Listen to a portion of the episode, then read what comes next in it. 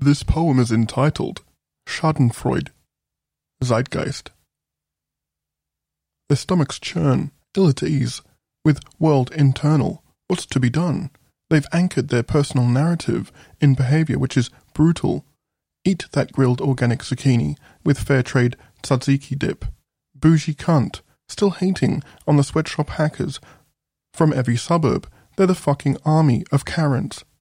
Rogered that, running their mouths, something about inconveniences and other people. No, no, no. Drop it, drop it down low. Give me 80 squats, ho. Give me 80 squats. Toxic gossip machine, spewing judgmental puke. Projective mind vomit of political scumbucket broadcasted nuke.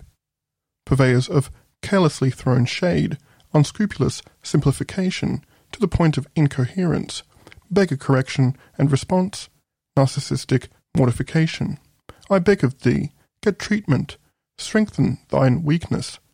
Conceptual butt implant to the brain, silence, be happy you got your seat wet.